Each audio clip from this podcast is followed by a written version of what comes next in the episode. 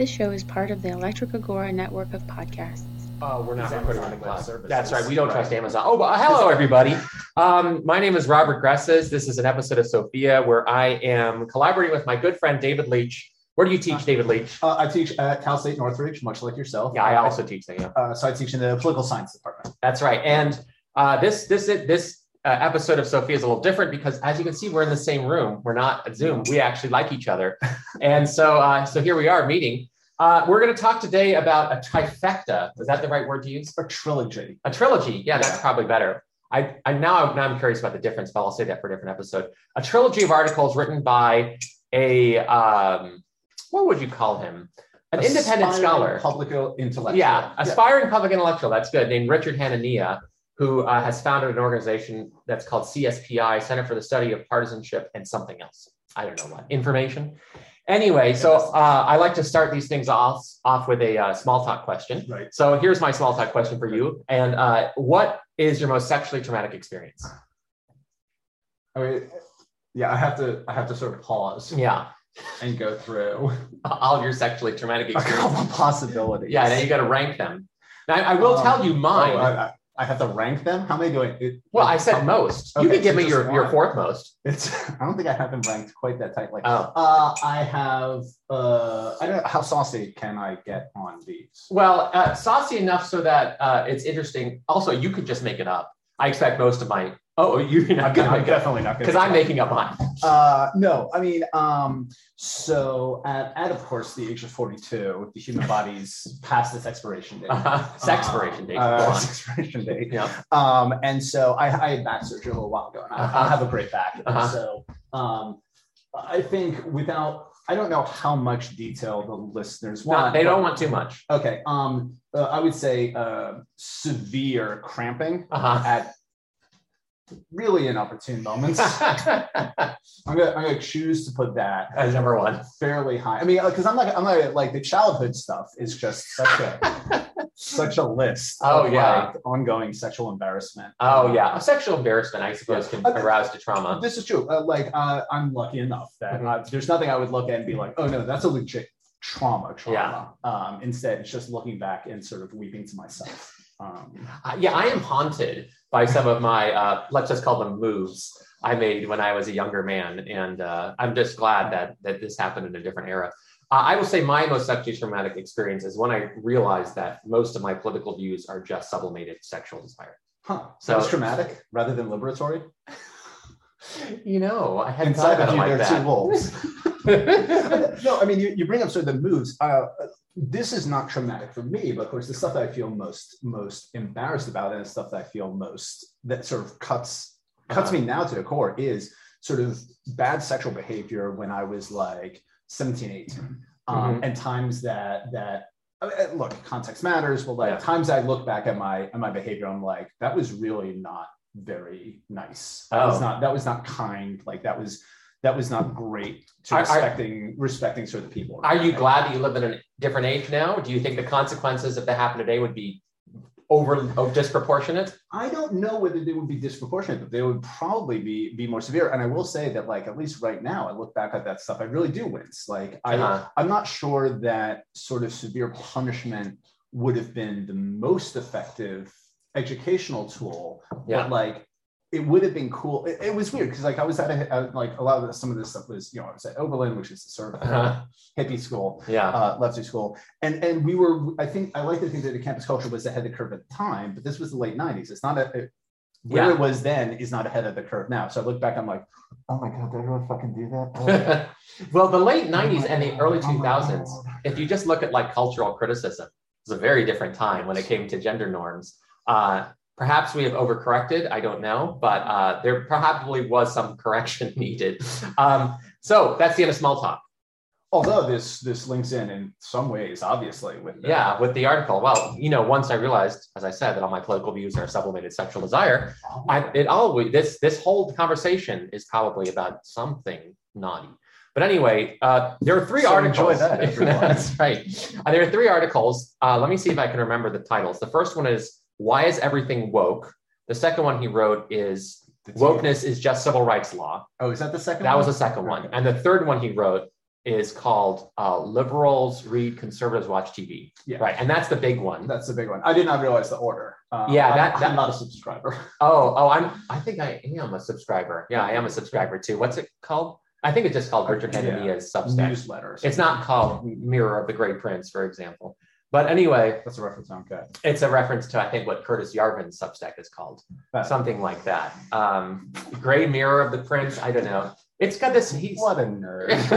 what, a, what a just absolute nerd. he, he a big nerd. Criminy. Anyway, um, okay, so do you want to handle them in the order they were written, or do you want to give general impressions about how the three things relate? Because it's kind of like Yeah. his explanation for wokeness. yeah. Um, And you, and I should say, I like these articles, although upon closer reading, I've seen problems I didn't see the first time. I think you never liked these articles. No, but but on the other hand, these articles in a certain way might be titled like why Dave Leach needs to be thrown out of a helicopter. So like, of, of course I'm not going like I- well, and, A nice reference to the helicopter. Thank right? right. No, I know where I am. So that's- that's- um, we can handle them either way. Like uh, for me, they like there's not that much that I would say differently, but like they're obviously doing different stuff. Yeah. In some ways, but they're they're they're self-consciously a trilogy. So for so for for, for readers who haven't seen it, Yeah. like they're very self-consciously a trilogy.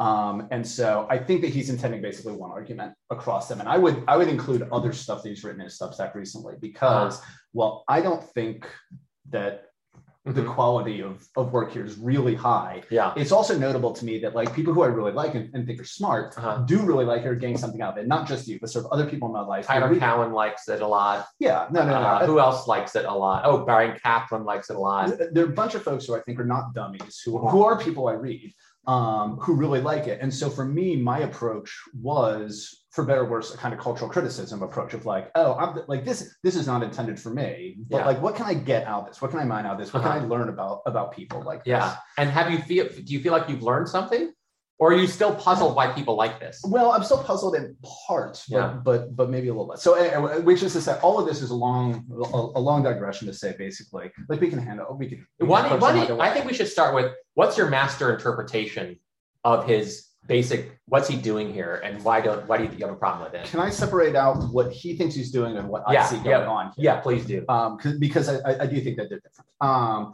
what does he think he's doing here? For me, actually, what I think he's doing here culminates not in one of these three articles, but in the the review that he the the review excerpts or the review he put up later Uh huh. uh, about I think the book's called Woke Inc. I haven't I haven't read the book. Uh huh. Um, uh, and in that book, uh, in the review of Woke Inc., what he does is he talks about the need for the right, and I, let's let's let's put aside like I'm not perfectly sure who he means there, Yeah. but like how the right needs to find some central organizing principle or some sort of like has to like get it together to have a policy program. Yeah. I think that's a thread that runs through, and in some ways, I think it that that that that book review really is sort of like the fourth piece of the trilogy Huh. uh, in some ways because because I think that that's telling you what he wants to do. What he and that's why I, I think it's fair to describe him as aspiring public intellectual. What I think he what I read him as trying to do and his intention is to try to move the right into a place where it has a policy program again.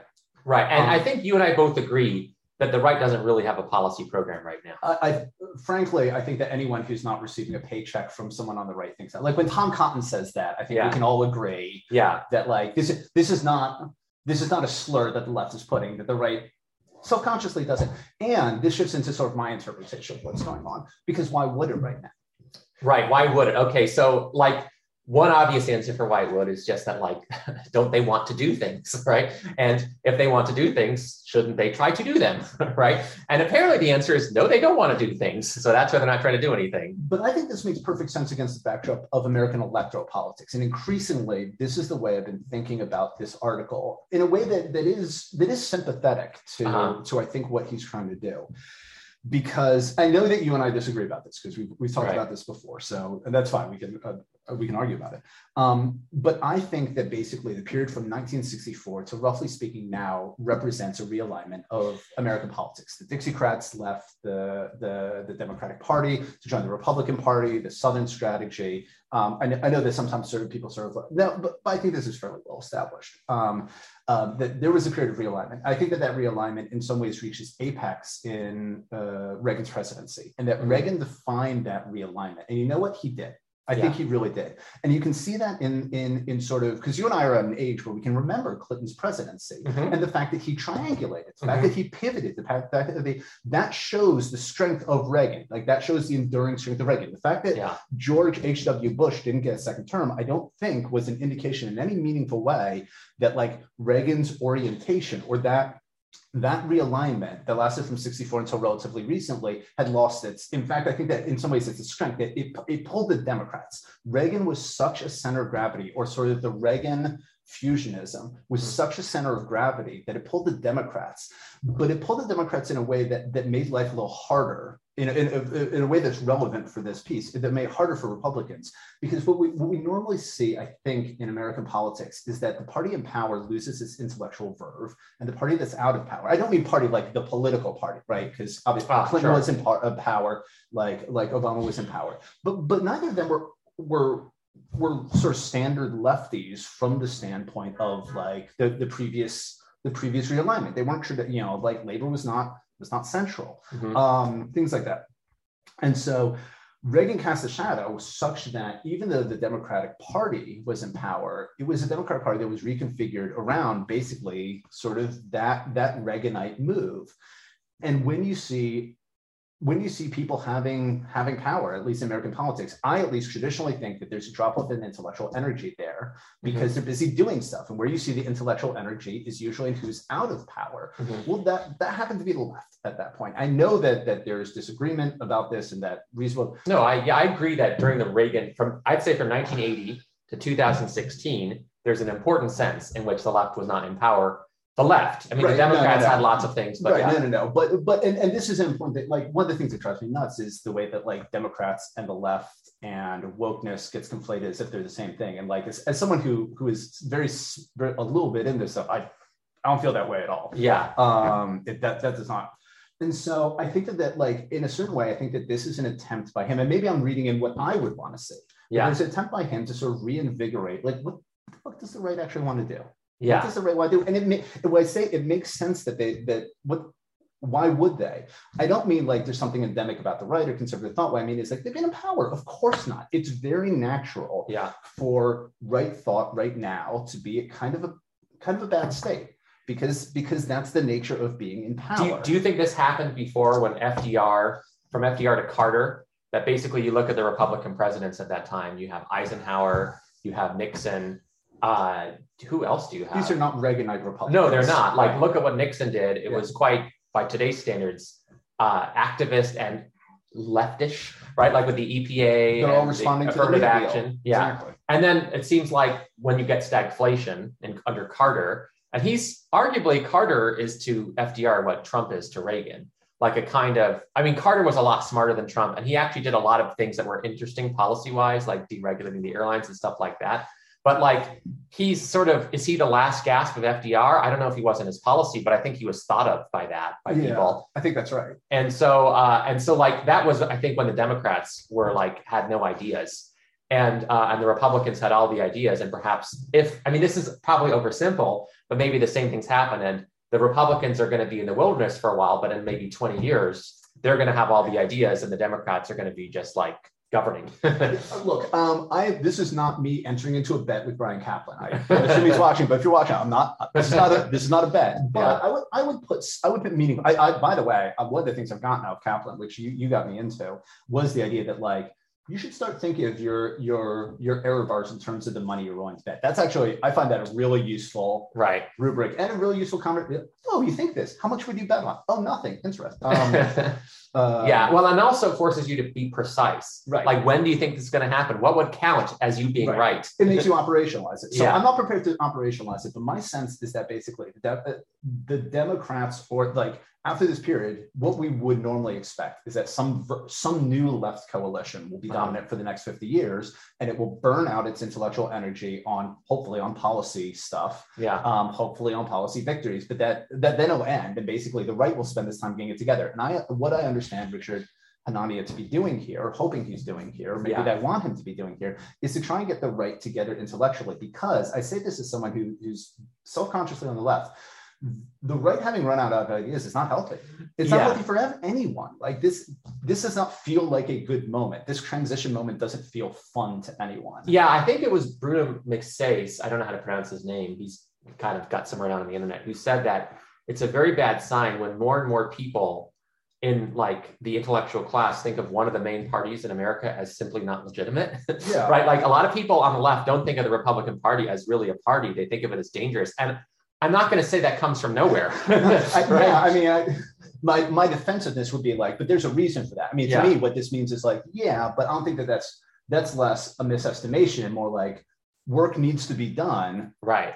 And yeah, I mean, you know, you don't want like even if they're justified in like banning Fox News or something like that, it would be a bad idea. Yeah. And um, but anyway, so it, it almost seems like you've sketched an alternative theory about why everything has quote gone woke from what Hanania said, which is that Republicans have run out of energy and the Democrats have gotten it. But you're not you don't agree with me and my way of putting what you said. I'm not sure it is. Uh, is that different from what you said? Okay. Isn't that just in a different way? Isn't that just giving a different background to what you said? Well, I think what so so let's let's let's look at the um, the wokeness in civil rights law. Yeah, that article is sort of directly relevant to this because in that article, what he says is that because this is the the article where he gives a policy agenda for conservatives, and what he says is that if you look at like there does seem to me, and I think a lot of people, some people deny this, but I don't quite know how.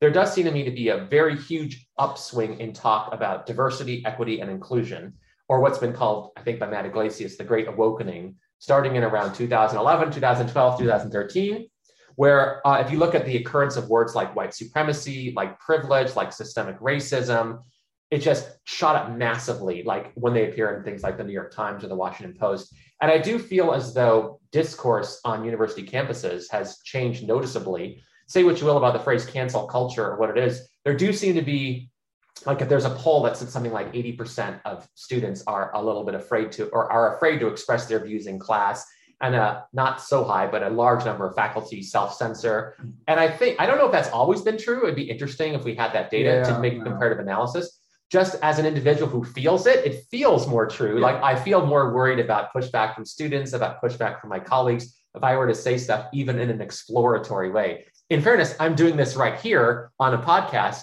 and so like perhaps i'm not that afraid but i always i always hedge myself a lot. Um, so maybe like if i were just letting my it out which i don't know is ever a good idea but if i just well i mean we can go back to sexual trauma. But uh but if, if i ever just let my it out then i probably would would say a lot more things that i would lament having said and my colleagues and students might get on me for. I don't know. It's probably true of all of us. Um but this this so he's saying that the reason this has happened is that basically and what he takes wokeness to be he actually does define it Which I liked. I would say this was easily my favorite of Oh, the okay. various articles for exactly the reasons that you talked about. There's a policy agenda. He defines like Right. I, I could pick it, but like he defines it. Like Yeah. this was the, this was the tightest. yeah Uh, and so I, I like this most. I, I'm not sure I would disagree yeah with the history he's drawing out. I, th- I, I think that that was useful work. Yeah. So so what he what he says is that it, it- the first pillar is that it defines discrimination as disparate impact. Right. And this and one of the one of the problems I have with with his articles, this one least of all, I don't think he does a great job of providing evidence for a lot of his assertions. Like I think these are the kinds of things where if I were to like I see people all the time on like philosophy blogs saying there is no such thing as cancel culture. People are not feeling more, they don't censor more than they ever have. If anything, academia has been freer in its discourse than it ever has. And I always feel like, Ugh, you're making me like find a citation for the sky is blue. Like I'm sure it's there, but I sometimes I just don't even want to do that because it seems so obvious to me. In fairness, when some people say America's not white supremacist, right? Look at how Asians do, right? Stuff like this. A lot of people feel exactly the same way. Like you want me to find a site for America's white supremacists? Come on, just look around you, right? That's how some people feel. But I, I, I feel this way when people deny the existence of like cancel culture. But one of the things he says is that um, it, it defines discrimination as disparate impact. Yep. And another thing he says is that um, it tries to uh, it under it, it understands what is the second pillar? It's something like it understands words as things that contribute to disparate impact or like um, offensiveness or people not feeling welcome. And so then it creates a class of bureaucrats that tries to enforce two and one, where one is disparate impact is discrimination and two is Two ha- is the workplace. the workplace, workplace uh, um, hostile environment. Hostile environment. Yeah, Yeah, yeah. It's, And- it's not quite about words. You phrase this in terms of the environment, and the, but yeah, yeah. Yeah, and so basically, like uh, one way to stop disparate impact is to have a non-hostile environment. But what is a hostile environment? It turns out it, it gets operationalized such that basically, whenever an employee is offended by something that other employees repeatedly say, there's strong incentives for the employer to have everybody stop saying that. And um, and and so and the strong incentives are created by having a bureaucratic class that operates within your company or in the government enforcing these things. Where does the bureaucratic class come from? Well, it comes from the fact that a lot of our anti-discrimination laws are quite vague and are constantly changing. So you need to have a whole class of people who are compliance officers to keep your corporation in line so that you can keep up with the latest changes. And it's there's a funny thing he said. He said this would have all been avoided if we just had explicit quotas, which is something I'd never thought of before, which was like, oh, that's a very interesting view. I made this argument in my de- uh, to to a colleague in my department recently, Uh-huh. actually. Um, that and, and, and- this so this touches on I think some of the weaknesses of, Uh-huh. of this piece. I think it was a strong piece. I like the way he he sort of characterized this. Um, and and I, I- I caught that he said like if we want to have quotas, we should just have quotas. I made a very similar argument Uh-huh. um, recently from probably a different stance Uh-huh. from him. Um, but I, I, and this is a conversation that you and I have had a little bit. Like I, Yeah. I find the vagueness here deeply distressing. yeah. And, and, and the, the, the, the assignment of HR to the left, I just think like, Oh yeah, yeah. I figured you'd hate this. Yeah. So so this is one of the big problems that he has in all his articles. The the the, the focus keeps on shifting. So sometimes he'll talk about Democrats and Republicans, sometimes he'll talk about liberals and conservatives, and sometimes he'll talk about a political class where like that's kind of vague, where he talks about activists, informed lay people, politicians, right. like academics, but is he in that class? It's really unclear. If he's not in that class, Uh, I he's in that he class. is. I I, mean- would put him in that class, but I'm not sure that he would put Well, himself he- in that class in the same way that Fox News is like, well, the media. Yeah, yeah, just like, yeah, they're they're yeah, yeah. Well, we can talk about Fox News later, but Yeah, like, there's nothing. well, yeah. I mean, I I talk about with the TV. I guess. So. Yeah, yeah. So, so I will say that um, he, I think he would admit he's in the class. It's just that, like, arguably, he's not a very successful member of that class, right? He's a guy who got his PhD from Columbia, I think, and he he had like a postdoc there. Did you catch his confession about the R and R's at our flagship journal? No, oh, oh, yes, I did, I did. This was the article where he wrote like a big. It was like um, it was talking about big ideas, right? And he said he got he got an R and R. He got That's R&R, really great. but he botched the R and R, Oh, and he attributes that to editorial fiat. Okay, and you disagree, you, you- or you don't. You're not saying anything. You're just making faces. Uh, here's what I'll say. Here's what I'll say. I've certainly never had an R and R. so that's a that's that's actually a sign that he's not a terrible academic. If he can get an R and R from your flagship journal, yes and no. Oh, he also okay. botched the R and R. so he might have intellectual vices. So there might be something going on there. Yeah. Um, like, look, editors are not perfect people, as we all know. yeah, Um, and sometimes these things happen. But that that that aside, really, and, and the fact that he wrote all that out and then thought, looked at it and thought like, this is a really good idea to put onto the public square. This is this is going to help Uh-huh. buttress me. I what I basically thought was like, like okay, I'm also butthurted at editors, but then I don't instantly turn to like, well, the academy needs to be destroyed because my piece didn't get placed. And Yeah. like, I'm just, Yeah. yeah, it, really undercut a lot of because I just felt like, yes, I get that you're aggrieved because you think that you should be more important than than people think. Like, oh, Yeah. can we just go back? Like, I yes, all of us think that all the time. Like, let's just move on. yeah, yeah. So so first of all, when you said our flagship journal, I think I neglected to mention you're a political scientist, just like Richard Hanania is. You do political theory, I do political, and theory, I he did international relations. Yeah. And now the flagship journal, when you say R, do you mean for political theorists or do you mean for political science? No, I think for, for political science. So so the the way the political science field is set up, and here's a bunch of like uh, grievances aside, a lot of his criticisms is sort of methodological yeah, uh, homogeneity as a theorist. I would echo. yeah, Um, so I don't think he's off base, but but the reason he's not off base it has to do with like the larger milieu, not because it was bad for him. yeah, Um, so so the APSR is the most ecumenical of the is the flagship journal for the discipline as a whole. It Okay. sort of sort of publishes. It, it purports to publish from all areas. Um, you have been in academia for at least as Yeah. long as I have. You know that this isn't the case. Sure. It has patterns. Da da da da da. There are also subfields, at least in my area. The, the subfields are fairly uh, fairly fairly separate. Yeah. Um, so there's American, there's IR, there's comparative, there's theory, there's there's some other stuff that's sort of but those are the four big ones. Uh, American comparative, the separation of those is, by the way, very weird when you stop and think about it. Um, Uh, it doesn't strike me. It strikes me as weird if you actually care about the truth, but it doesn't yeah, strike me yeah. as weird given how important America is and how focused on itself it is. you could tell yourself a story of how we got here, but that Yeah, doesn't yeah. mean it's admirable. Yeah, Um, yeah. So the APSR is the flagship journal for the field. An APSR article is that's a big fucking deal. Like Yeah. that's that's that's a career making thing. Okay, Um, so it's that- like that the would be a big deal. AER in economics, the American Economic Review, which, like, Sure. whenever there, there's a trash site called Economics Job Market Rumors or something. Uh, we have a poli sci job. yeah, yeah, and, and and they're always like these people are weird people, or at least when they express themselves, there they are. But like, Yeah. it's so nice if you say weird rather than bad. um, morally weird and bad. but anyway, yeah, It's people at their worst. Yeah, it is It's people at their worst. People at Yeah. their worst. Like I, I get, I, I am sometimes this person too, but I Yeah. have the basic ability to do this with like my friends rather than in public. yeah, I know. I Um, just keep it in my head. But like, uh, they um, they're, they're always like, you know, so and so, like, that. But like, if you bring up Tyler Cowen on that, they're like, that guy's like not smart. He's not even had an an, an uh, like an article in AER or something like that. Like that'll be their their criterion for who's a good economist and who's not, right? They'll say that kind of stuff. Which well, now you know- more on board, but somebody's somebody can. well, Tyler says he's not that smart, but but um, and it's funny. I always thought that was mock modesty, but like Straussian.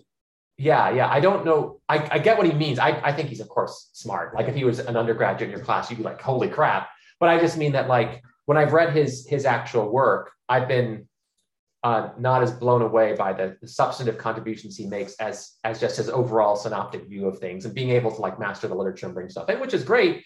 But he's not going to like be a trailblazer like you know some people are. But we're we're we've gone far afield. I'm not- well, I'm not sure we have because Okay. because this is the ecosystem, right? Like Uh-huh. part of Oh, yeah, part so- of so you're- struggles coming to Yeah, you think that there's a lot of like personal griping that's motivating his project?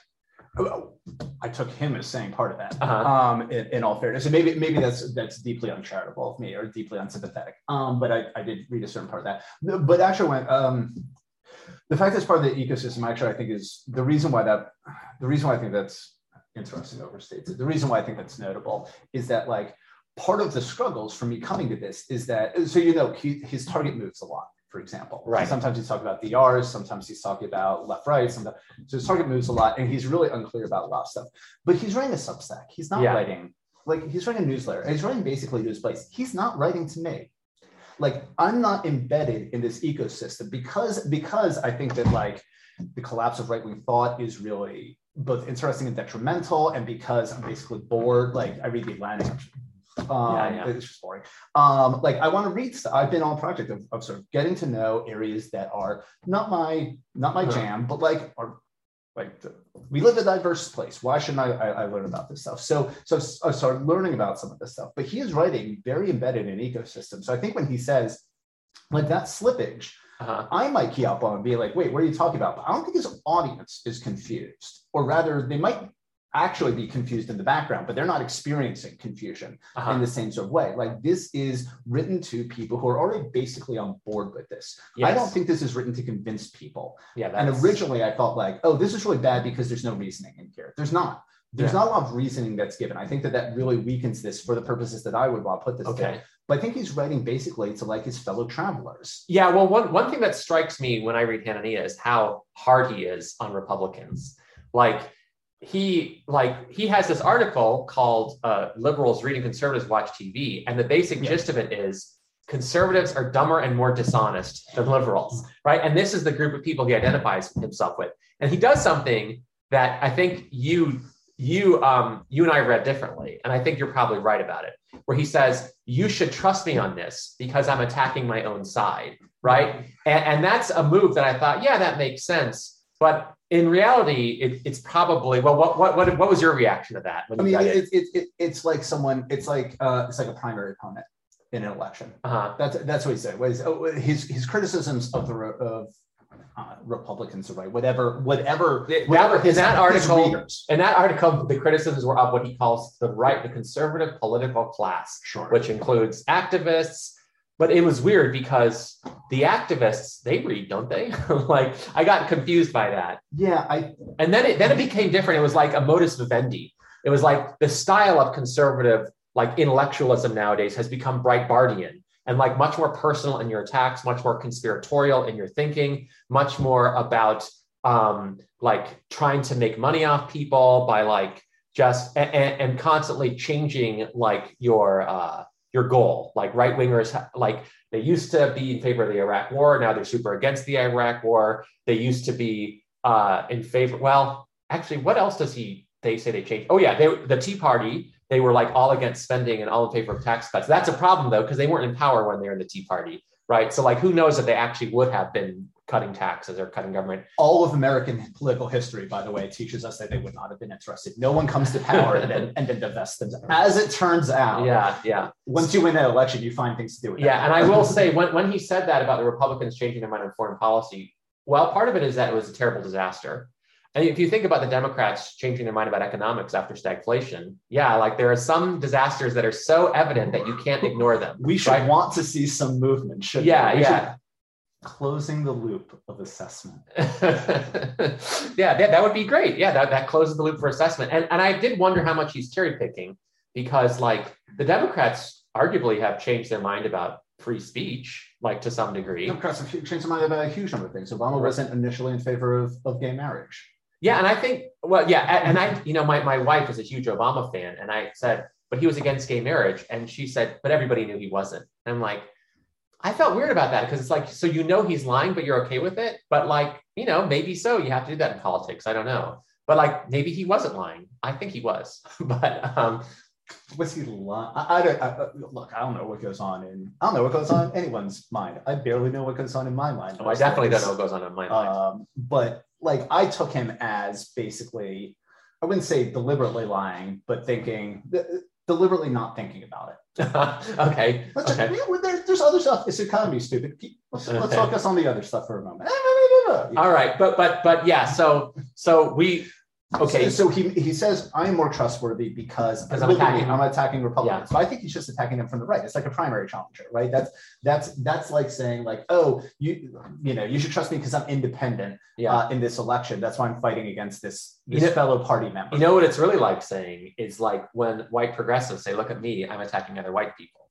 It's like Scott Alexander wrote a whole article about that called the, the, the only group I don't like is the out group, right? Or something like that, which is just like, yeah, like con- you can have other conservatives in your out group, right? And if he said, look, you should trust me because I'm attacking people I hate, it's like, well, that doesn't work. Yeah, yeah. right. So, but that said, I think, I think, by the way, that that is an effective parallel. And I would, and for both of them, I basically like yeah you're not impressed. right right. Yeah. so okay yeah there is a ton of like so so so that's but but that said i do think and i i feel like so so let, let me let me before we get to the conservatives watch tv liberals read.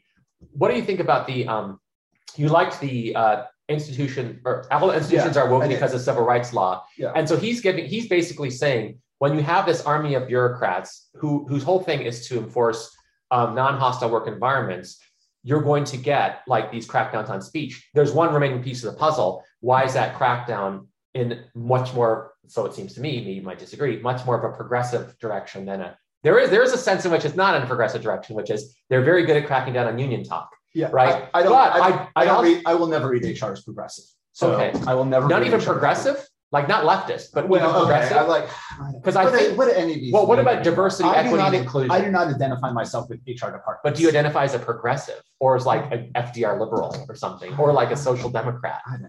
Okay, but like the progressive, the, the race, I the race, what is it? DEI, diversity, DEI, equity, inclusion. inclusion. That seems progressive, whether it's left or right wing. It seems progressive. I would, I would actually argue, I would, I would want to complicate that. I'm not okay. sure I would want to say either yes or no. I would want to complicate that. Okay. And, and this is just talking from my experiences and yeah. sort of my position in space. Um, to me, and this is and this is also a, a, something that I didn't like about about this article, which I actually thought was was on the whole relatively strong. Um, is that I'm on board with these goals. Uh-huh. And uh-huh. of which goals? The, the DEI goals, goals? Yeah, in a rough sense. And if you ask me to fully operationalize them, I want to say like I would have a hard time doing it. You'd be for the quotas, I guess. I might be for. I, I think that there are many different paths. Like here's what I'll say. Yeah. I think that there, there's a variety of literature on sort of a variety of discrimination that I find convincing. Where uh-huh. there, there's a variety of discrimination that's happening. Yeah. So let's, you know, uh, I think that there is discrimination that happens. It happens on a variety of dimensions, probably more dimensions than we talk about. A shortcoming of the HR version of DEI is I think its propensity to sort of narrow down the categories rather than to really explore the space of categories. So, for example, I, I, it's, it's all right if I just talk about like experience I'm having at work. I, that I gonna mean, I. I, I think it's fine. Like Okay. as long as you're not worried about getting in trouble. May- maybe I am going to get in trouble about this. Like, I don't know. But on the other hand, what's tenure for? Um, so, like, uh, here, here's an example. Um, uh, we are in the middle of our departmental self study right now. Uh-huh. Part of that is talking about sort of race in the department and among Uh-huh. our students. Uh, and the students, I think, like, well, you know, actually have a lot of levers over that, but like, okay, fine. But in departments, you know, what, it, what have you done to sort of increase diversity? Well, we haven't gotten any hires. So the answer should have been N slash A. But Right. That was not going to be uh, an answer anyone was going to be really happy about. And so instead, they talked about the descriptive characteristics. And talking about the descriptive characteristics, the guy. I'm not going to name the guy to do it. He's a, he's a buddy of mine. He's, he's doing a very good job with it. But one of the things that came up is he said, you know, look, I made this data from the university. It says that we have this many this many white people And, and you're talking about in the faculty in or the faculty. Okay. In the faculty. So you're trying to increase diversity among your faculty. Sure. Yeah. Which, which, incidentally, I, I think in a broad sense is a good idea. I want to be clear. Why? I am on board with these. Why? Just because you think it helps your students more, or I you think it- you you're, you're you think it'll enrich viewpoints, or what? Uh, I I don't. I don't have just one reason uh, because I think that there has been historical discrimination that's echoing today that is Okay. putting some candidates at a meaningful disadvantage, and I think that that's unfair. I don't know what the perfect solution Uh-huh. to that is, but like Right. there's an unfairness that rankles me. I think it would be useful for our students, uh, less because of our students' racial background and more because so many of them are first gen. But I Uh-huh. think it's really useful for them to be like, oh, this is like professors just people. Like this is a this is a job Uh-huh. like it's a job. I could I could go to work and clock in at nine and then do the job and leave at,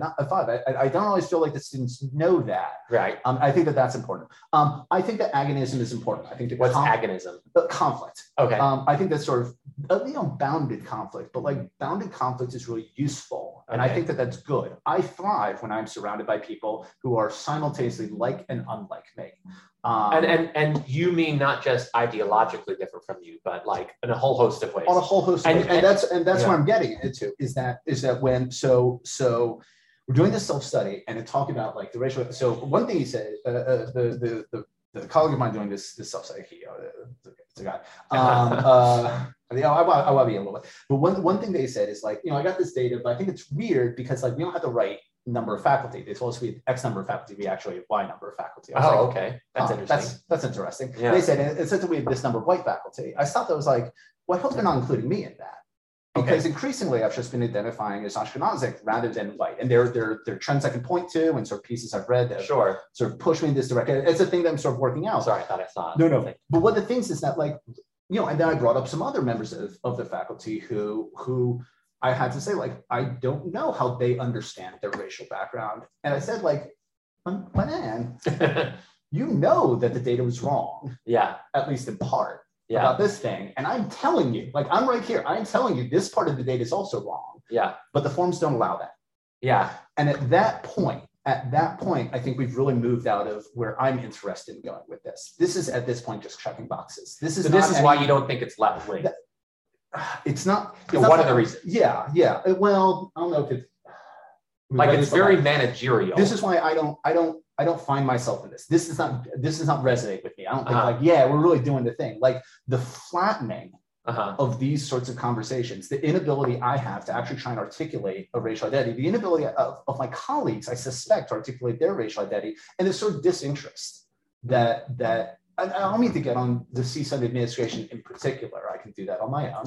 um, but I just mean like I think this is endemic to administrations. I think the administration of that, that the administrative impulse is always going to sort of rob what's really interesting and useful and vital here Mhm. in a really bad way. And I think it's going to make people feel like, oh, I don't need to actually think about that. I check my box. I worry about that. I worry about that a lot. Yeah. I think he shares that worry in certain kinds of ways, but he pushes it in a really different direction. Yeah, and I, I agree, I think, with the direction he's pushing it. Like, probably one of my most unpopular views, and I don't say it because it would be unpopular. So, uh, most, I don't know, problematic views is that um, I think I'm against anti discrimination law, kind of in general. In general, Yeah, like, I think if CSUN could just say, these are the, the- this is the kind of race of people we want to hire, right? Then there would be a lot less deceit and lying. Now, I'm not saying anybody at CSUN is deceitful or lying, but I will say No, that I think a lot of academics they kind of want this goal and they try to figure out ways to get the goal. And it's not just academics. I think a lot of corporations they want this goal, and there are of course corporations that want a different goal. Yeah, where they want. sold on the corporations for what it's worth. Okay, well, yeah, I think corporations. Some of them would love to use IQ tests. Some of them would love to just have people of this race or this color. But like, like one of the other kind of deceit, Freddie DeBoer pointed to a study. There was this very ritzy New York City private school, and uh, one year, I think, and it was like 2018, something like 45 or 47 percent of the students identified as white. And then, like in 2020, same school, the number who identified as white was 2%, and the rest identified as like mixed race. And like mixed race shot up to like 45%, right? Yeah, sure. And so it's sort of like when, once you make a system with rules, right, then people try to game it, which is why, like, even the quota system, I mean, It's just, an unsympathetic way of thinking about this, but Yeah. another way of thinking about it could be that stuff happened between these two time periods such that people rethought yeah. their racial categories and there was conversation that enabled people to sort of reconsider Yeah, these things. But I think I think it's in their self-interest as well to identify as mixed race, and that had a lot to do with what they would find compelling or not. Would be my guess. Um, but that aside, one of the things this gets to, I think I this conversation has actually helped me help me relate the three articles. The three articles are this: um, when you have uh, civil rights law the way we have, where you have to have HR departments in every place that try to make people comply with uh, with anti-discrimination law that focuses on disparate impact and also on on, on uh, hostile environment law, you're going to get a kind of woke workplace. And the reason you're going to get a woke workplace is because woke people control institutions more than conservative people do. And the reason th- this is his Okay, argument. no, I'm listening, And, I'm and the reason for it is that there are more people in the progressive world who care about ideas and principles than there are conservatives. And the reason for this is that there are more people in the progressive world who are not as interested in family, who are not as happy, and who have greater degrees of mental illness. This is literally the reasons he was giving. And he so doesn't quite say that. He says these are po- Oh, are yeah. some things we know, and then right. walks away Con- from it. Conservatives, well, he's, he did say, I, here's a speculation. Yeah. Conservatives are happier. They have kids more often, and that's going to matter actually later on. They have kids more often. They're happier, and they're more, they have like more of their meaning from religious organizations. And so this is why progressives tend to end up controlling the institutional culture of organizations. So this is why are the big- churches not organizations?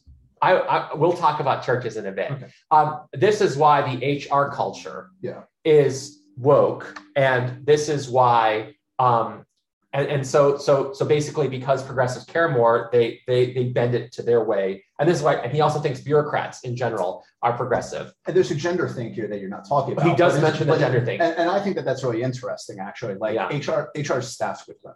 Yeah, Um, and he says that's, that's really he has one chart that shows the huge amount But of women entering the thi- He never thinks about why.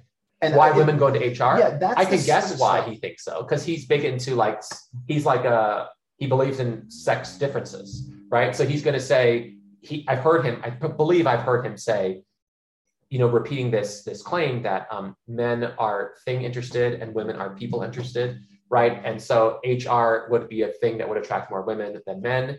Whereas like computing would be a thing that would attract more men than women. And then he's going to give like the argument for why this happens. And he's going to like point to Scandinavian countries that have allegedly greater gender equity. Some people deny this. But you also have But you have a lot more women going into sorting.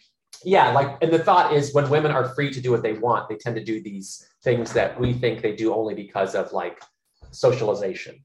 And they, they could both be true, but he doesn't think the socialization story has much of a role. He, he definitely believes in like genetic differences among men and women that manifest on a psychological level that help to explain general patterns. So that's, I think, why he's going to say more women go into HR. He doesn't say that though. Yeah, I would really be interested because even if even if that was part of it, and I'm less sold on this, Yeah. again, let's say, Uh-huh. uh, I'll- I'll- I'm, I'm less sold on it. Um, but even if that's part of it, surely there has to be another part of like, you know, all of a sudden, like women having access to much a much greater education, women having Right. access to many, many great professional opportunities. Isn't it interesting that women are ending up in these places? How much of it is sort of their choices in a free marketplace, Right. which c- could be partly part of it, and how much of it is sort of various pressures to go, you know, even very low level pressures to go into. I'm I'm not talking about like socialization, but I'm, I'm imagining like far too often, less and less of that to, but far too often I've seen far too often.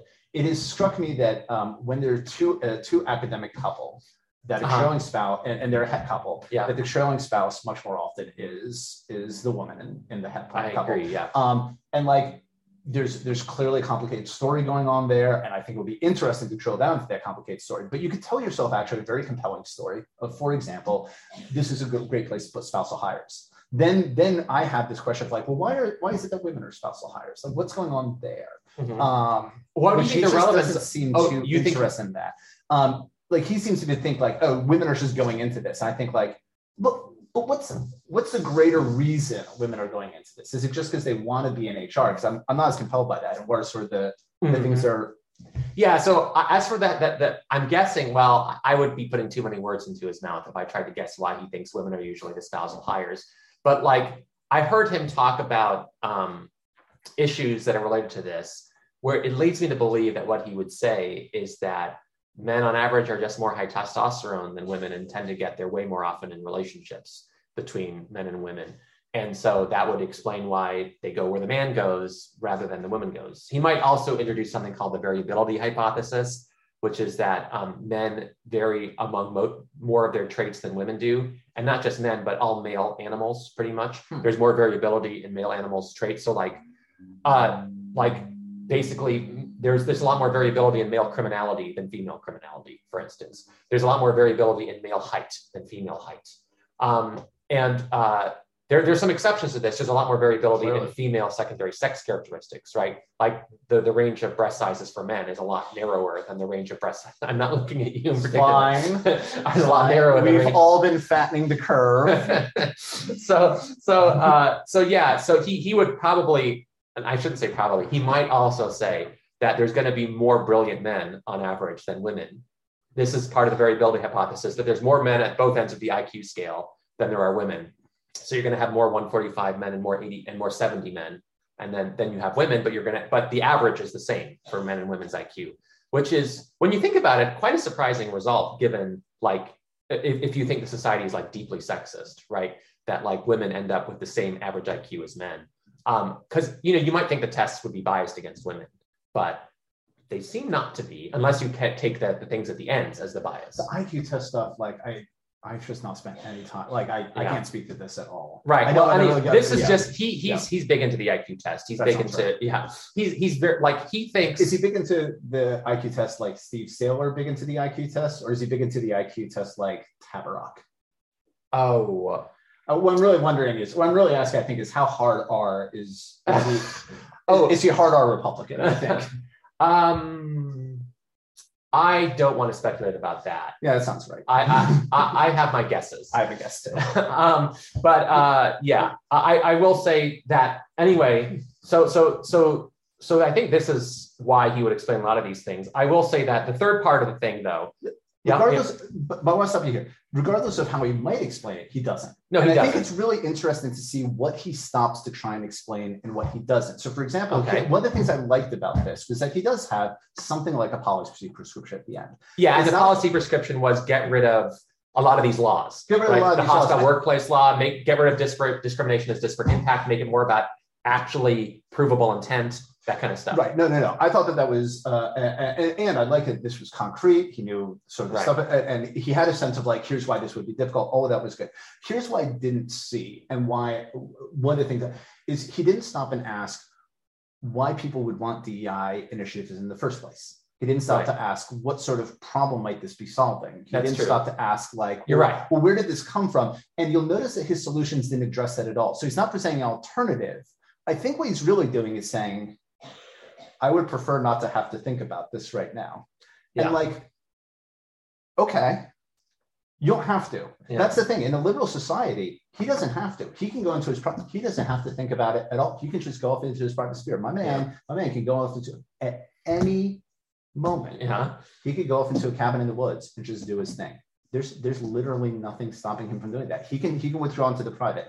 What his disinterest Mhm. in trying to explain this makes me suspect that what he wants is not a different policy around this, but just not to engage with this. And like Yeah, he doesn't want to engage with it in the sense that I think he'd be against all anti-discrimination law as well. Well, I would like to see him make that argument and why that would be good, because that's what I don't see. And, and this is part of the problem with with doing this through Substack is like there's nothing in here to compel me.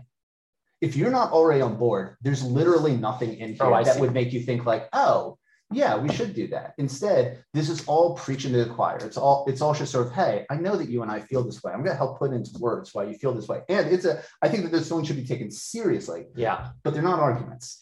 And there's no argument that's really given in any of these Yeah. that I think is going to appeal to anyone who's not already on board with this. this is a tough spot for him because one of the things that's so he it, he did an interview with Robert Plomin. Robert Plomin is a geneticist who wrote this book called Blueprint, where um, he basically goes into the relationship between what we know about genetics and what we know about human behavior. And you could tell from the interview that this is something Kennedy knows a lot about. I mean, not like Robert Plomin knows it, but he, he, he when he was like 18, he was like big into the genetic stuff. Okay. Oh, sure. And that that was, and he would like raise questions in his political science class, and like political science professor would like not be very interested in the discussion about that.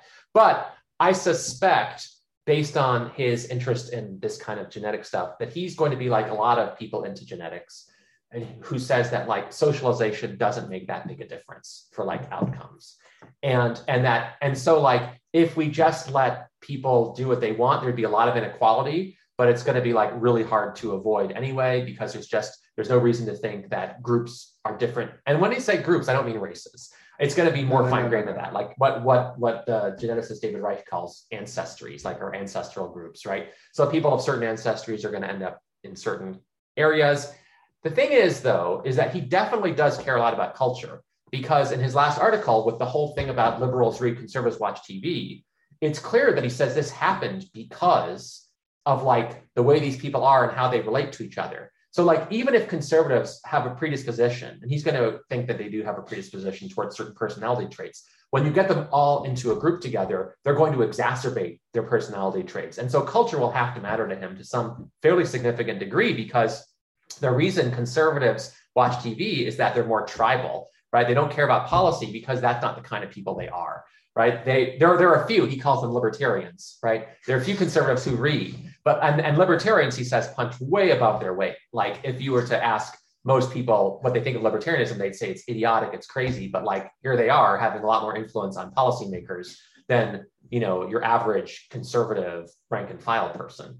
And so he's going to say that, yeah, and you know what he does with libertarians is probably worth exploring because I don't know to what extent it undercuts his whole argument in the conservatives read liberals watch TV thing. But uh, yeah, that that is the last piece of the puzzle. So like basically because liberals are more woke than conservatives because of these innate personality differences, and it leads to this cultural difference, and it leads to this sort of area where because liberals can have principles, they don't take advantage of their followers. They're more willing to get things done. They're they actually care about policy. They like keep track of outcomes. They'll hold each other to the fire. Like one of the parts that I think he was it was a small bit of evidence, but it was a good bit of evidence, is that like conserv or liberals got rid of Al Franken, liberals got rid of Andrew Cuomo. It is harder to imagine conservatives doing that because of foment within conservatives. I can imagine conservatives getting rid of some of their politicians because there was too much pressure just generally. But like, Mm, but- no, I can't. okay, well, because of Trump and because of like who else uh, has done crazy stuff like him. Like Trump did a lot of sexually, well, probably did a lot of sexually awful stuff, but like If it's two accusations, and it might as well be an infinite number. I've I, I've seen one false accusation. I've never in my life seen plural Oh, plural false false accusations. accusations. Well, when, when, once you hit multiple, you, it, it's just a million. well, It's, it's never just two.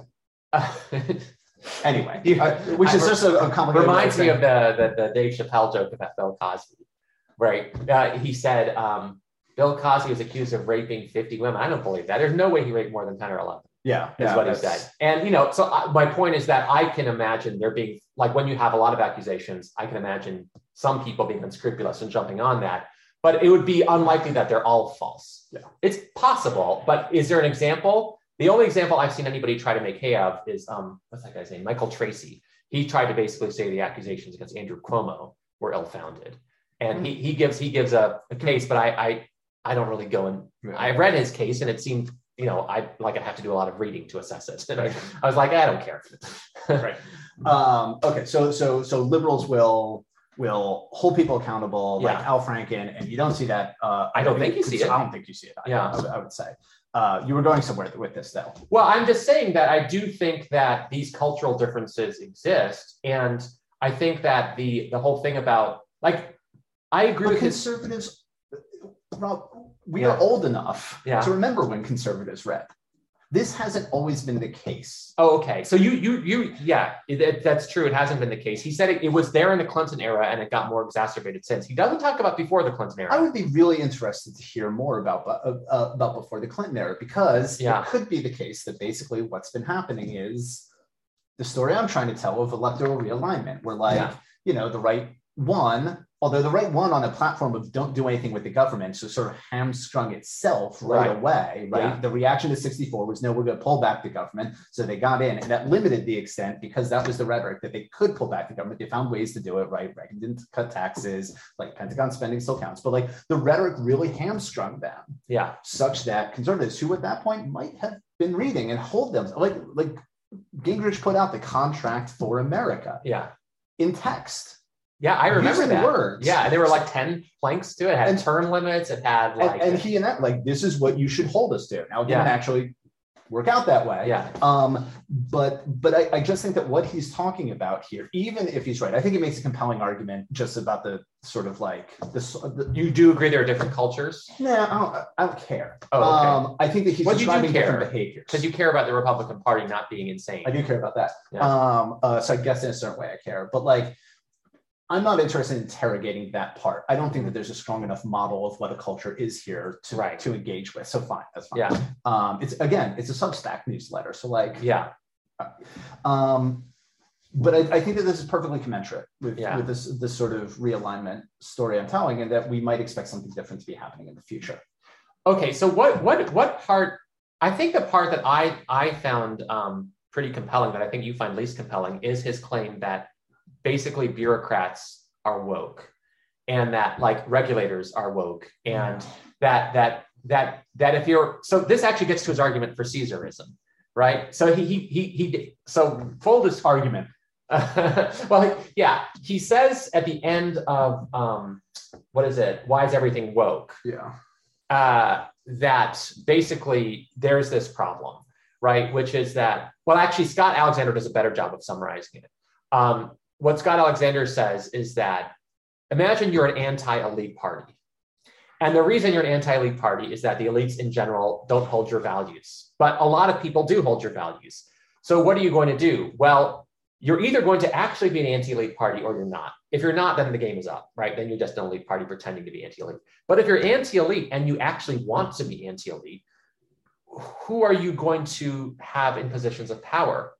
Right. And and one of the things is that you're going to have to have people who are kind of not elites. I mean, they're going to have to be their own kind of elite, elite enough to lead this anti-elite movement.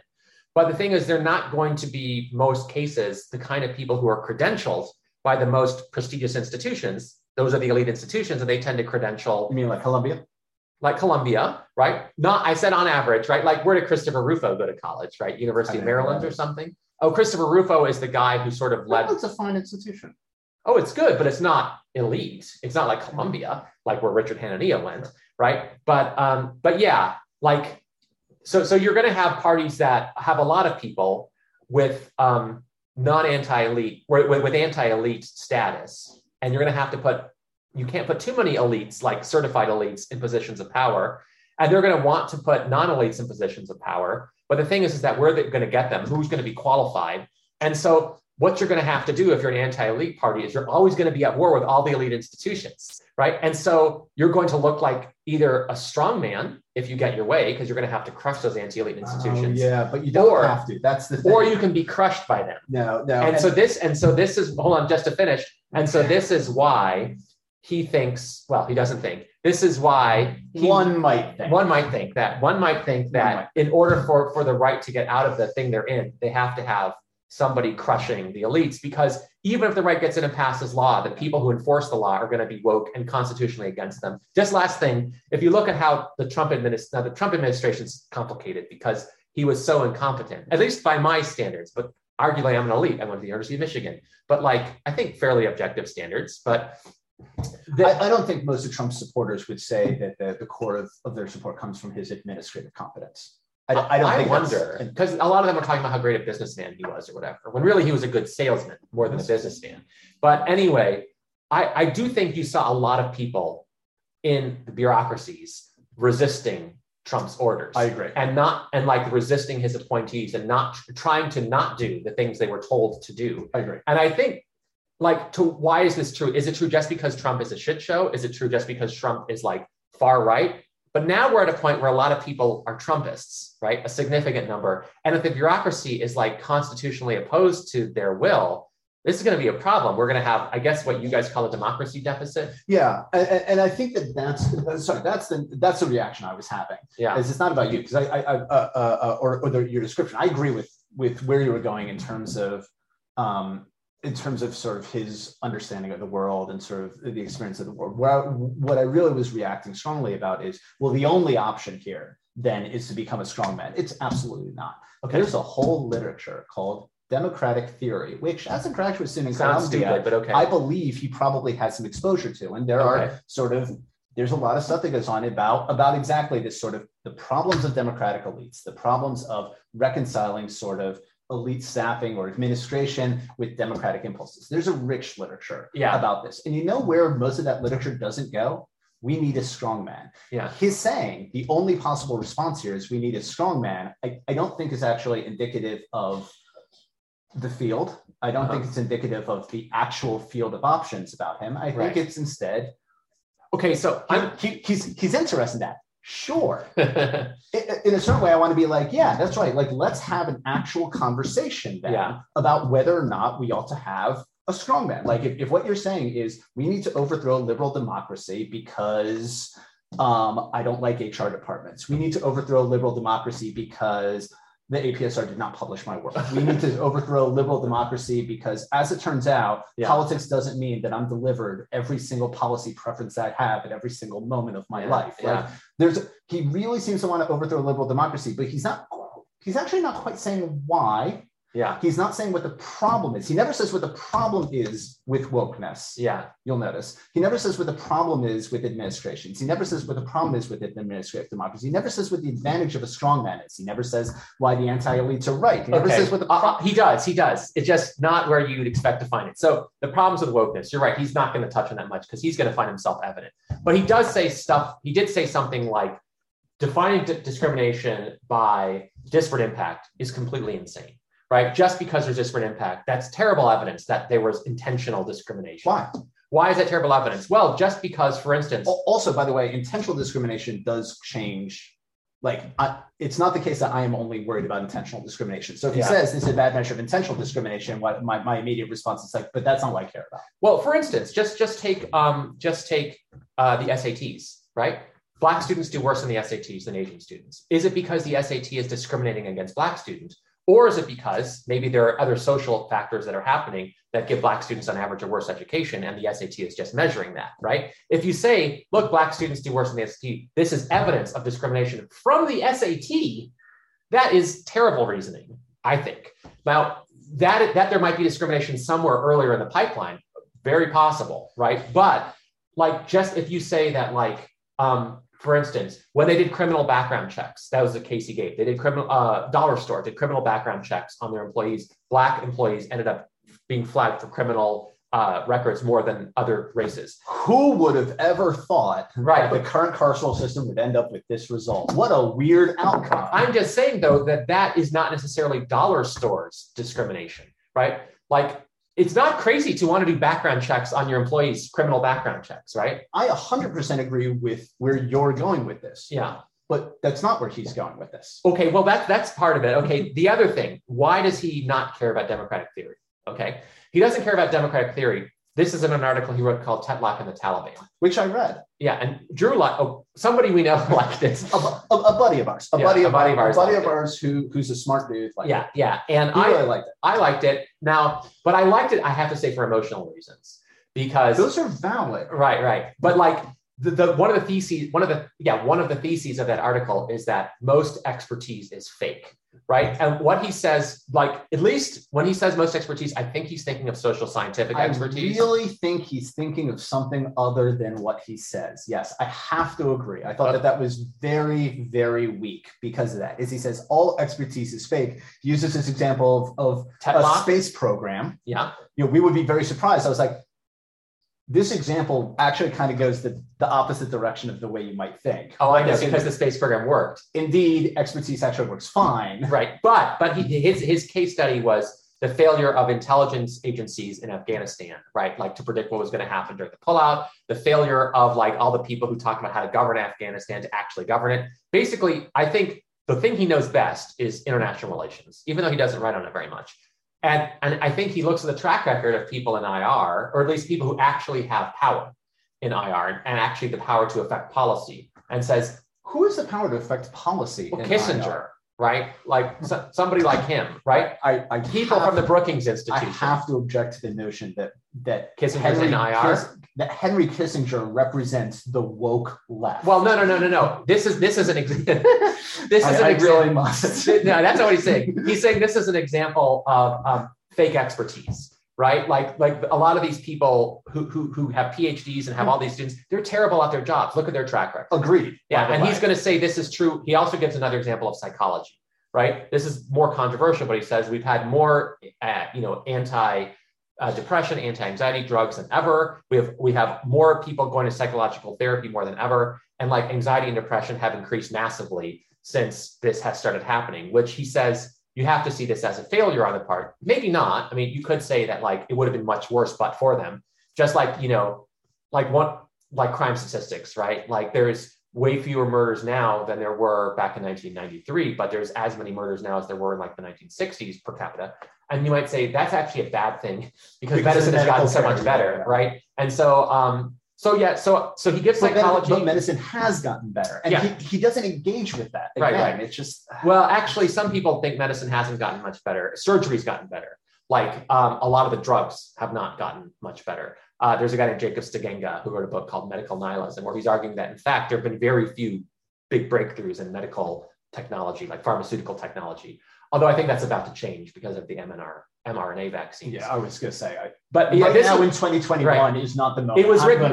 It was written that, before. COVID. It was Yeah. written before COVID. Yeah. But um, but but yeah. So he, he's gonna he points to psychology. He points to foreign policy, and what he's ba- and then he points to Tetlock. Philip Is foreign Tetlock. policy a science though? I mean, that's It's expertise. Well, Don't you think it's expertise?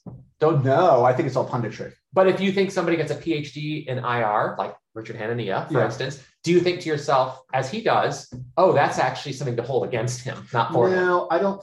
I don't necessarily think that. Yeah. But I will say that like foreign policy is not a. You think democratic theory is? No, I don't think that democratic theory is scientific, and so and so if if if it's not that I think that he ought to turn it. My reference to democratic theory is not, oh, these are experts, leave it to the experts, little Richard. Instead, um, what, what I was saying is like, hey, I bet you have some familiarity with these concepts. Yeah. So not talking about some of these other possibilities, Yeah. because I do have a background here, I know what you're not saying here. Right. Now, maybe what you want to say is there's a bunch of stuff on democratic theory, But it sucks. um, but it sucks. But then I think you have to make the argument. Right. Here's why it sucks. Here's what's wrong with it. And and the broadside against expertise, like I will say, I, I didn't see his alternatives in there anyway. He, his alternatives see what he would have done instead. His alternatives are um, Phil Tetlock, right? The super forecasters stuff. is that? I his believe it is? He because doesn't, he doesn't come out and say that, but he doesn't. he, he points out how a bunch of amateurs, I think he points out somewhere that a bunch of amateurs Are no- outpredicted the CIA. I think They're very no smart. worse. Well, if he said that, he's wrong because they did better. Fine. Uh, I got no love for the CIA. Great. Yeah. Well, he doesn't either, right? Yeah. He, he thinks the CIA is also evidence of like expertise is fake. Yeah, you you- yeah, you have that bit of agreement. But like I can see the relationship between this expertise is fake and Caesarism, right? Which is, you know, ignore the elites, ignore the experts, we can get rid of them and we'll be fine. But what he wants to say is the kind of people we need governing us are Scott Alexander, right? We need people who are like very rationalistic, they do Bayesian updating. I do not think of Scott Alexander this way. As, as you know, this is a long I know, yeah. and- we can do another podcast about we- Scott Alexander because that that's Let's that, invite him. uh, he doesn't do podcasts. Oh. No, uh, well, uh, he, he doesn't, I think, for, for, for very smart reasons. But, um, had I had this bad experience with the New York Times, not incidentally a liberal or left institution, but had I Oh, that big disagree. You don't think? Well, No, no. Once you say we should go to war with Iraq, you're not on my team anymore. I'm sorry. but nowadays, don't you think they're a liberal institution when you have moral mm. clarity and you have some people saying in the newsroom that everything's about I racism? still, I still don't. I haven't, I haven't subscribed to New York Times since they like. I don't read the New York Times. Yeah. I don't know what to tell you. It's, yeah, I, I got to be honest. I don't either. No, no. Why, why would you? yeah, yeah. No, you know what? I actually prefer the New Yorker to the New York Times because the New York Times is a small town paper blown up big. That's true. Whereas the New Yorker- the seventies, Yeah, yeah, the, no, the New Yorker is, is is parochial and it knows it. Yeah. Here's a restaurant in Midtown you might like. I know you're in LA. You're never going to go to it. Fuck you.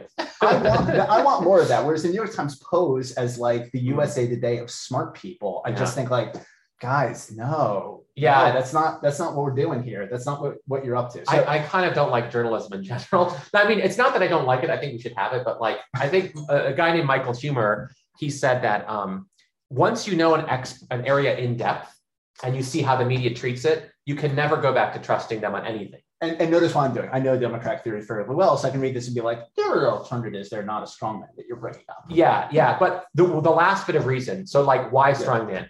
So you have the um, he probably thinks democratic theory sucks. As for his alternative, he'd want Tetlockian super forecasting. And why strongman? Why not something else? Well, he he seems to favorably look at Orban and Erdogan if you look at his tweets. And so it's basically like, oh, it's past the field test, right? Like these two things happen, and it's not like Turkey has. Well, people will disagree with this, but he's going to say it's not like Turkey has collapsed economically or I think I think they there was a period when they were doing quite well economically. I think that has passed. There was a period when Venezuela was doing quite well economically, and that passed too. I don't know anything about Orban other than that a lot of people hate him.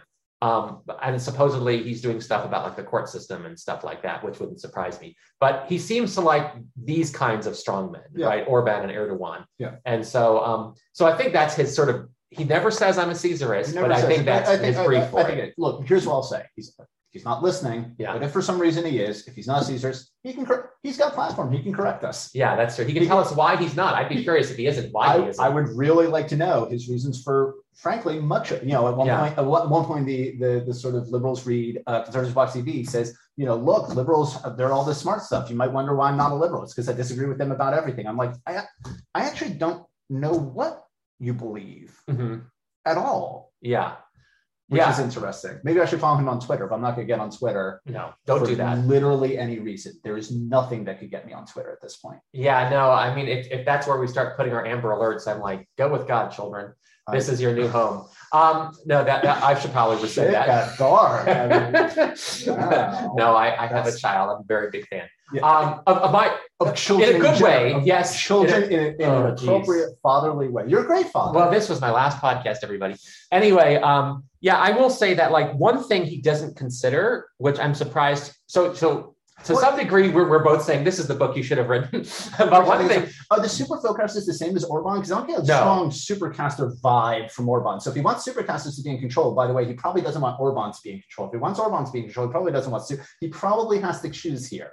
Um, yeah, I No? think uh I well, he probably wants Orban, who uses super forecasters, is probably what he wants. And maybe that's not a thing he can get. Like Yeah, I maybe mean, I- anybody who's an Orban would not cater cotton It to doesn't immediately seem like Yeah. Orban's going to try and.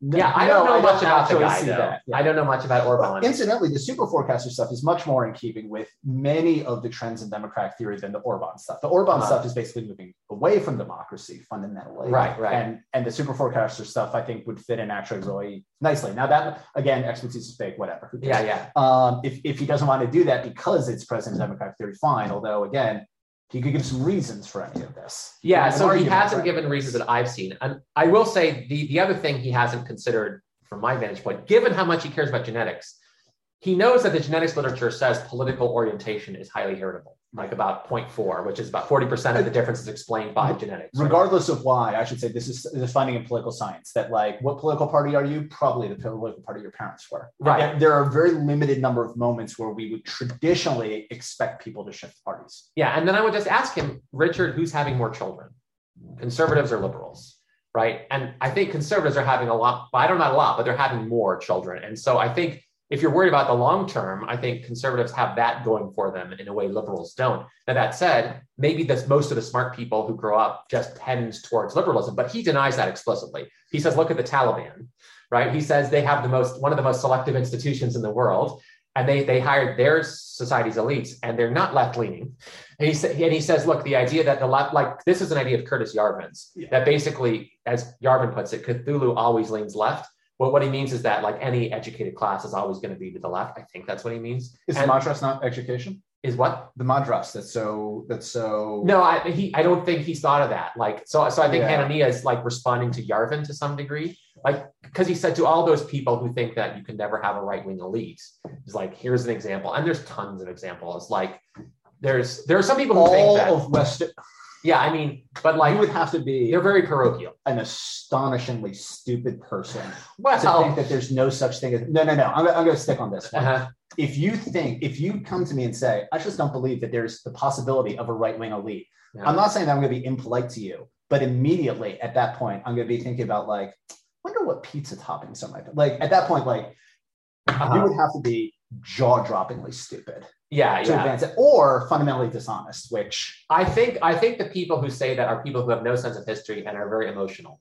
And so they're like they look around, they see like the people who are called elites, you know, Harvard and the New York Times, et cetera, and they think, oh, conservatives could never They're flourish called elites by the New York Times, though. That's the thing. Like, there's this whole well developed Yeah, right ecosystem with its own elites, with its own elite universities, with its own elite markers. Like, yeah. does that I'm surprised he never talks about the Federal Society, to be honest, because that was because it would undercut his argument? to some degree, but like he he often will like one of the things he says is that Republicans got what they want on guns and abortion and taxes, right? That's right. and they did it through the abortion and the guns is interesting because I'm not sure if they got that through an elite. That might have just been a grassroots thing. And he does. definitely got through an elite. Oh, they did. Okay. Well, I would say like the, the Second Amendment to corporation uh, Uh-huh. through the Fourteenth Amendment to the states Okay. was a, a central project of the conservative legal movement. uh-huh. has, as has the sort of push to either restrict or eliminate Roe, Right. which we're pretty, about to see. Yeah. I suspect And- we're, and- we're, we're on the verge of. And, and like, uh, but the low taxes thing, that to me is all elites, right? I can't. I mean, I shouldn't say that. I guess people like low taxes. People like low taxes, but yeah. but like, Americans collect taxes in a crazy way. yeah, And therefore, because of that, this got really complicated because like income taxes drop, but Yeah. payroll taxes, which from the non-elites are yeah. yeah. If you if you're if what you're grappling with is like oh maybe the right elites sold out the you know probably but No, elites do that. What I'm grappling with is that I was thinking the rationale given for low taxes was like it'll increase the growth rate or it'll cause the government revenue to increase. And of course, No. that's not why people don't like No, low no, no, taxes no. because they want to keep their because money. they want to keep their money Right, right. And I was thinking like from a from the perspective of an economist, like oh, this never got like remember George H.W. Bush basically lost the presidency on the back of that. Breaking the tax pledge. No new tax. I mean, he uh, because that gave the opportunity for Perot to come in. Perot split that vote that allowed Clinton to come in with Uh, do you think- fundamentally a minority? Do you think Bush would have won without Perot? My dad always thought that. I never. it's hard for me to imagine he wouldn't in a, Oh, in a okay. certain way? The Perot voters, Perot was not drawing off of Clinton voters. I don't. All right. I did. I didn't look at the. But maybe it would have been people who didn't vote. I don't know. Well, let's just summarize. political scientist. let's summarize because we've been about an hour and a half. So basically, I think that um, you you you're not very like you think there's this dynamic, but it was a dynamic that's happened before, and it's probably going to swing back, right? This dynamic, and, and he thinks that um, the the the bureaucratic elite is kind of like stuck as like pr- this kind of progressive, whatever kind that is, and so laws are always going to be interpreted by people who are these progressives, and you just see no reason to think that's going to remain the case, or you don't think it's the case I don't even now. think it's the case now. Like I do not find progressivism in the HR stuff. What, that so I what get. do you think of the HR as a political entity? Is it a political entity at all? Because don't you think of hmm. corporations like because one thing that is totally left out of his analysis is economics, right? Churches all he talks also, about, yeah, churches. Yeah, we never get to churches. Yeah, because he But churches like, don't have HR departments, right? Uh, I think some of them do now, but Uh-huh. but beyond that, it's uh, you know, where he says like, well, the left is much more interested in politics. Well, I think of the politicization of, I shouldn't say the politicization, where I think of the political character of the church and the fact that the right dominates church, where I think is things are more complicated than you're saying. Because if you want to say the churches are just wholly separate from politics, I would disagree with that assertion. Yeah, I would disagree with that too. I don't know how how organized they are when it comes to politics. But I think it probably varies. From there was a time church, but- when there was something called the uh, what was it called the minority some moral majority the moral majority that was like a group of basically church leaders who were like organizing to get political Yeah. events yeah so but i think that's gone or but like, uh, no, I, I think not, it's not that, that particular I organization think it's normalized. okay so you do At okay, my synagogue, every week we have a prayer for the state of Israel. Right And the the the rabbis, Rav Sella, if you're listening, I'm, I'm, I really like you, but I'm, I'm going to say something a little yeah a little critical about you. Uh, so so the the high holy days were uh, given on Zoom. I went. Uh, they were also in person, but they were also Right. on Zoom uh, because uh, the young kid she wasn't vaccinated yet. I thought I'm Yeah, just yeah. going to do it on Zoom. Fine. Um, and at a certain point in the sermon, he starts talking about uh, f- uh, forgiveness and oh, not forgiveness about um, uh, the baseline equality of people. Everyone needs to be equal. Yeah. Um, you know, we've really sort of gone away from this. And they spends 15 minutes talking about how the Palestinians are at fault for everything in Israel, even though the Israeli government is much more powerful. It really spends a lot of time talking about how the Palestinians Oh. are in fault, immediately abutting a we need to make sure that we treat everyone equitably and equally and fairly. yeah This is a political statement. He's Sure. engaged in politics. He's engaged in sort of Zionism at that Uh-huh. point. Um, I turned it off. I, I just thought like this is this is not where my head is at for Yom Kippur, as it turns out. Is hearing about why the Palestinians are shitty. yeah Um, well my church um but this is a political moment. Yeah. At, at, at the we synagogue, just we pray for the victims of abortion which is i guess another political statement it's more of an ethical statement be- because you can agree that abortion is bad and also think it should be legal we never say we pray for which people- might be where I am. right yeah i think that's why i said that Yeah. um and so um Bad. Unco- I am uncomfortable. I don't have a uterus. It doesn't really matter how I feel. I, I'm never gonna get an abortion. I disagree. I think it matters how we all feel. But um, but that said, um, I guess. oh, Uh, so what's your? Let, let's just close with this. What's your? What's your estimate? What What are his biggest flaws as a public intellectual? As a public intellectual, I don't think he's giving reasons for this. And I'm, I'm, going to take, I know, I know we're probably running long, but I'm going to take a minute or two with this. Okay. He doesn't give reasons for, for he's thinking. Now, part of that is probably Substack. He thinks he's just talking to people who are already on board. yeah. What he's doing is giving voice to their feelings. I think that that's, by the way, important. One of the big failures of, you know, the, the sense of, I think there's been a, a, a- a move recently to take people's feelings seriously, right? That's Right. linked with the sort of HR stuff, but that has not extended to the quite legitimate feelings Uh-huh. that people feel towards HR, for example, and just disregarding those, I, I actually think is is a bad idea. It's I think it's bad tactically, but I also think it undermines the basic principles. If everyone's feelings are important, then actually everyone's feelings are important. That doesn't mean everyone's going to get their way, right. but it means that everyone's feelings are valid and need to be, be taken account of. Okay, so I think he's he doesn't give reasons. My concern is that because of his sympathies towards Orban Mhm. and anti-liberalism, Yeah. it's not just the case that he's not giving reasons because everyone's on board, but he's not giving reasons because at the end of the day, he doesn't think it's important.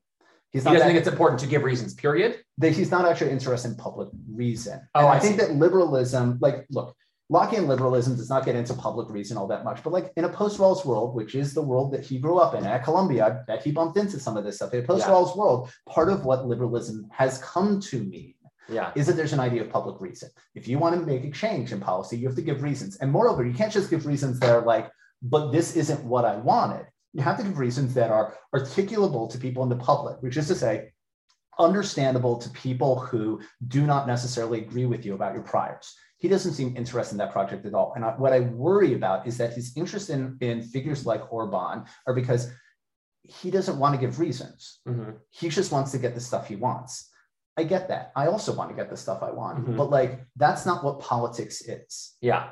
And that he's just misunderstanding. I, I I don't think he's misunderstanding because he hasn't thought about it. He's just decided, like, no, I'm just not interested in the project of persuading fellow citizens. I'm not interested in sort of giving reasons to people who oppose me. What I'm interested in doing is giving fuel to my side so that we can try and effectuate this takeover later. Yeah. Um, I worry about that. I want to say I don't think I'm being hyperbolic about this. I think I'm I I would if if that's not where he's going, I would like to see some indication. And it's really not just him.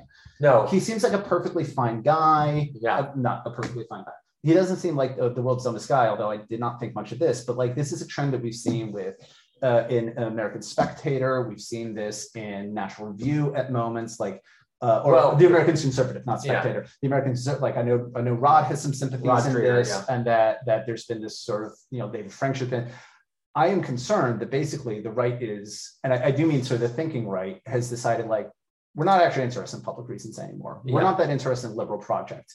And, and that worries me for two reasons. It worries me because I think that liberalism, at least as a sort of tactical modus vivendi, really has, at least ideally, tried to prevent violence. Mm-hmm. And if we do away from this, we have to acknowledge that we are risking violence. Like if, if, if he comes to me and says, hey, I would like to take strip away a bunch of your rights and prestige and status, um, and I would like to radically reconfigure the democracy to limit your dem- you, David's democratic input, I'm not gonna give you a reason. I just want to do this. My first response is basically no.